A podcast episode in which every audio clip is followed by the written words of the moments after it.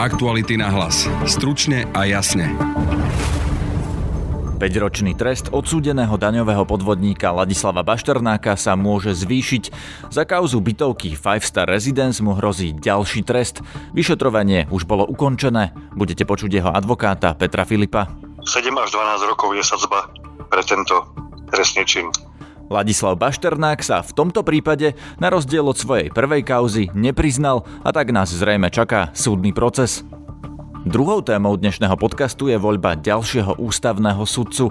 Namiesto Mojmira Mamojku, ktorý pre kontakty s Kočnerom z ústavného súdu odstúpil, sa hlási 9 právnikov.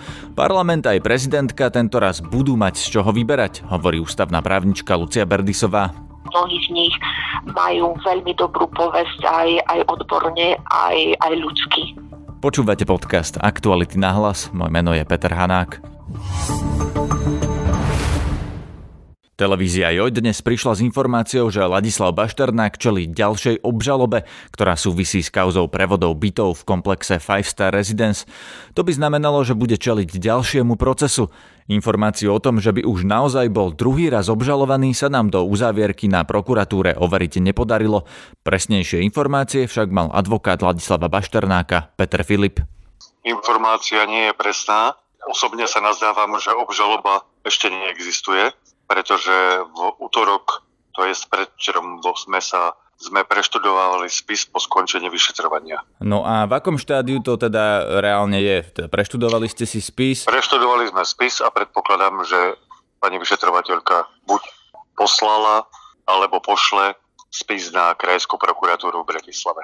No a... Tam sa môžete informovať, či bola podaná, ale podľa mňa vzhľadom na to, na ten krátky čas ešte nemohla byť podaná. Ja som sa tam informoval, zatiaľ to vyzerá tak, že tam majú dovolenky, čiže ešte nemám žiadnu potvrdenú informáciu od nich, iba televízia JOJ vydala takú informáciu. Viem, ja som sa rozprával so Strižkom, takže uh, neviem, odkiaľ túto informáciu má. Uh, to má byť iný redaktor podľa mojich informácií, ale v každom prípade by som sa rád opýtal, o aký skutok ide, lebo tá informácia je, že to Five Star Residence, čo tam kladie vyšetrovateľ a teda už aj prokurátor za prevody, Ide o prevody bytov medzi dvomi fyzickými osobami a jedná sa o skrátenie dane vo výške 200 tisíc eur. A pán Bašternák sa v tomto prípade priznal, či nie? Nepriznal sa. Nespa, nedopustil sa žiadneho protiprávneho konania. Čiže bude tvrdiť aj, teda tvrdil to pred vyšetrovateľom, bude tvrdiť aj pred súdom, že je nevinný? Áno. Rozumiem. A v prípade dokázania viny, aký mu tam hrozí trest? 7 až 12 rokov je sadzba pre tento trestný čin. Napriek tomu, že tá škoda tam bola menšia ako to, za čo dostal 5 rokov. To je bohužiaľ jedno. 200 tisíc už je v najvyššom odseku. No a v prípade, že by ho teda súd uznal za vinného, tam mu zrejme udelí nejaký súhrný trest. To znamená, ano. že tých 5 rokov by sa mu zvýšilo na tých 7 až 12? Nie. Môže sa stať, že bude upustené do súhrného trestu a môže byť ak bude ukladaný súhrný trest, musí byť prísnejší ako 5 rokov. Môže to byť aj 5,5. Čiže môže sa stať, že len k tým existujúcim 5 dostane ešte ďalšieho pol roka, Príklad, rok. hovorím, áno. Ale môže dostať aj 12 dohromady. Môže dostať aj 12. Presne tak. Rozumiem. Máte prehľad, v ktorých ďalších prípadoch alebo v koľkých ešte mu niečo takéto hrozí? Myslím si, že k tejto otázke sa nebudem vyjadrovať. Ďakujem veľmi pekne. Aktuality na hlas. Stručne a jasne. Na linke mám teraz ústavnú právničku Luciu Berdisovú z Ústavu štátu a práva a tiež z právnickej fakulty Trnavskej univerzity. Dobrý deň. Dobrý deň. Pani Berdisová, keď sa pozeráte na ten zoznam tých deviatich kandidátov na ústavných sudcov, sú tam ľudia, ktorí už kandidovali, ktorí ešte nekandidovali. Sú tam podľa vás naozaj najlepší slovenskí ústavní právnici?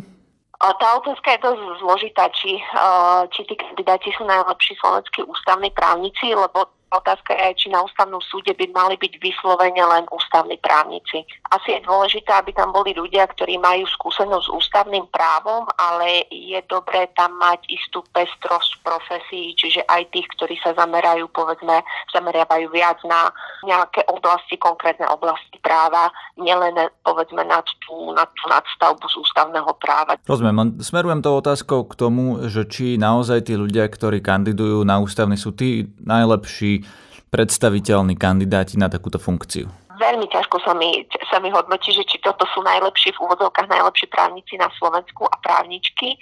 Ja si myslím, že ten zoznam je, je kvalitný, že tí ľudia, ktorí, ktorí tam sú, mnohí z nich majú veľmi dobrú povesť aj, aj odborne, aj, aj ľudsky alebo morálne. Teda Už dá sa z nich vybrať dvaja no, kandidáti, z ktorých teda prezidentka vymenuje jedného? Áno. Keď sa pozeráte na ten zoznam, naozaj sú tam ľudia, ktorí už kandidovali a dostali aj hlasy napríklad od Oľano alebo SAS, to sú napríklad pani Janošíková, pán Šorl, pán Matulník alebo pán Kseniak. A potom sú tam noví ľudia, ktorí ešte nekandidovali, o ktorých vieme málo. Čo by ste nám povedali o tých, o ktorých vieme málo? V podstate sú tam štyria, štyria noví ľudia. Jeden z nich, e, pán doktor Babiak, je akoby šéfom e, poradcov na ústavnom súde, čiže možno nie je verejnosti známy, ale v tých kruhoch ľudí, ktorí sa venujú ústavnému právu alebo prichádzajú do kontaktu s ústavným súdom, známy je. Má približne 20-ročnú prax v tejto oblasti aj bol navrhnutý predsedom ústavného súdu a aj práve predseda ústavného súdu uh, zdôraznil, alebo ako jeho výhodu uviedol tú znalosť interných procesov a toho vnútorného prostredia. Čiže on v tej oblasti je v uh, ústavného súdnictva známy, je aj, aj publikačné výstupy, má v tejto oblasti. Pán doktor Irsak, ktorý je nominovaný uh, poslancom uh, Národnej uh, rady Slovenskej republiky pánom Tarabom z, od Kotlebovcov z ľudovej strany našej Slovensko, je advokátom a tej, z tej strany, z ktorej je prezentovaný, tak mal sa venovať základným právam a slobodám. Ja osobne ho nepoznám, čiže možno v tej advokátskej činnosti, alebo nepoznám jeho prácu, ale, ale pre mňa prehľadný, prehľadný nie je a tým ďalším novým kandidátom je pán doktor Krošlák. Pôsobil, pôsobil na právnickej fakulte Trnavskej univerzity v Trnave akademicky teraz pôsobí na Európskej vysokej škole, pôsobí aj v štátnej správe, napísal alebo bol spoluautorom vedúcim kolektívu učenice ústavného práva, že myslím, že on akademicky opäť v tejto oblasti ústavného práva známy je, hoci no, neviem, do aké miery je známy verejnosti. Tou štvrtou, štvrtou novou kandidátkou je pani profesorka Olšovská, ktorá je dekankou vlastne fakulty, na ktorej, na ktorej pôsobím. Tam bola navrhnutá predsedničkami poslaneckých, poslaneckých klubov a, a ona sa venuje hlavne pracovnému právu, a v tejto oblasti ja myslím, že je, že je opäť známa, známa v tej akademickej aj v praktickej komunite, lebo pôsobí tiež ako advokátka. Čiže tento raz dá sa povedať, kandidujú ľudia, ktorí sa aspoň stretli s ústavným právom, ale keď ste povedali pri jednom z tých kandidátov, pri doktorovi Babiakovi, že on je šéfom poradcov na ústavnom súde, tam treba povedať, že aj tí ostatní kandidáti majú takú skúsenosť minimálne. Pozerám na kandidátku pani Janošíkovú alebo pána Matulníka, ktorí tiež to majú v životopise, iní sú zase sudcovia, ako napríklad pán Šorl.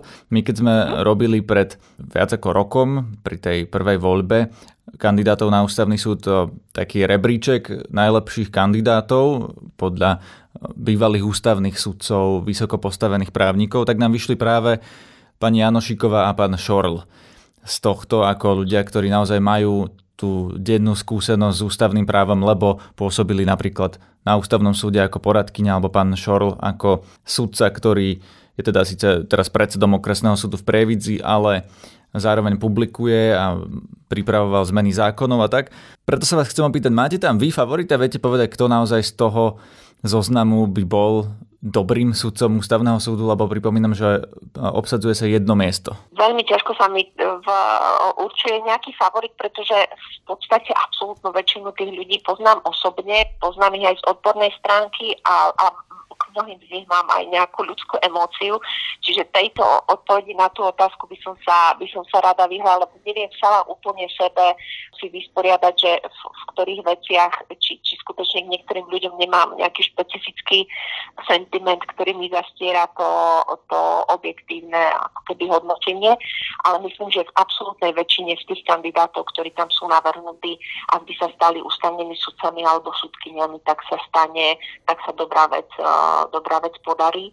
Ešte by som možno spomenula, že skutočne v, tejto, v tejto konštelácii tam, tam veľa ľudí má nejaký typ skúsenosti s, s ústavným právom alebo s ústavným súdnictvom aj, aj znútra. To je aj pán doktor Jusko, on je vlastne existujúcim poradcom na, na ústavnom súde. Niektorí ostatní kandidáti alebo kandidátky sú, majú, sú ako keby v pozícii externých, externých poradcov, poradkým, takže opäť nejakú skúsenosť uh, s, s tým ústavným súdnictvom majú. Keďže sa obsadzuje len jedno miesto, myslíte si, že hoci aj špičkový kandidát, ak by bol zvolený a vymenovaný, niečo dokáže na tom ústavnom súde zmeniť alebo zlepšiť? Je len jeden v kolektíve tých všetkých sudcov, ktorých je 13? Možno to bude znieť ako taká lacná formulka, že na každom jednom sudcovi alebo sudkyni záleží, ale, ale podľa mňa skutočne je to tak. 13 ľudí je malý kolektív, že, že každý jeden človek tam má, tam má veľký význam, aj, aj záleží aj samozrejme na poradcoch a poradkyniach týchto, týchto sudcov alebo sudky. Veľa, veľmi, veľmi dôležitá je dynamika v v tom dialógu, ktorý oni vedú v rámci Senátu, čiže tej trojčlennej for- formácie a v rámci pléna. A to, ako tá dynamika dialógu, ako vyzerá, akí ľudia uh, ťahajú intelektuálne súd, ako ten dialog prebieha, uh, kto aké myšlienky uh, vie do toho dialógu dať. Tú skúsenosť majú vlastne len ľudia, ktorí tam prítomní sú. Uh, z tej skúsenosti z druhej ruky skutočne vie aj jeden človek veľmi ovplyvniť aj debatu na na úrovni pléna, o to viac na úrovni Senátu. A skúsim spomenúť možno ešte jednu vec. Ten ústavný súd v tej súčasnej formácii v podstate pôsobí dosť jednoliato, respektíve na vonok nevychádzajú ešte, ešte odlišné stanoviská, čiže veľmi nie sú využívané pokiaľ viem, tak na uh, plenárnej úrovni je len jedno odlišné stanovisko, na senátnej som žiadne nezachytila, to neznamená, že neexistujú, ale, ale pokiaľ viem, tak, uh, tak ten v úvodzovkách dissent je na ústavnom súde minimálny a práve dissent, odlišné stanoviska vedia veľmi, uh, veľmi posúvať judikatúru. To právo dať odlišné stanovisko k rozhodnutiu a nie len tak, že sa povie na pri diskusii na, na úrovni Senátu a na úrovni pléna, ale že rozprúdi aj nejakú odbornú debatu vonku, keď je, keď je spísané a priložené k rozhodnutiu, tak to vie určite urobiť aj jeden človek. To je na dnes všetko. Počúvajte nás aj zajtra. Nájdete nás na webe Aktuality.sk, na Spotify a vo všetkých podcastových aplikáciách, aj na Facebooku a Instagrame. Na dnešnom podcaste spolupracovala Tatiana Škultétiová. Zdraví vás Peter Hanák. Aktuality na hlas. Stručne a jasne.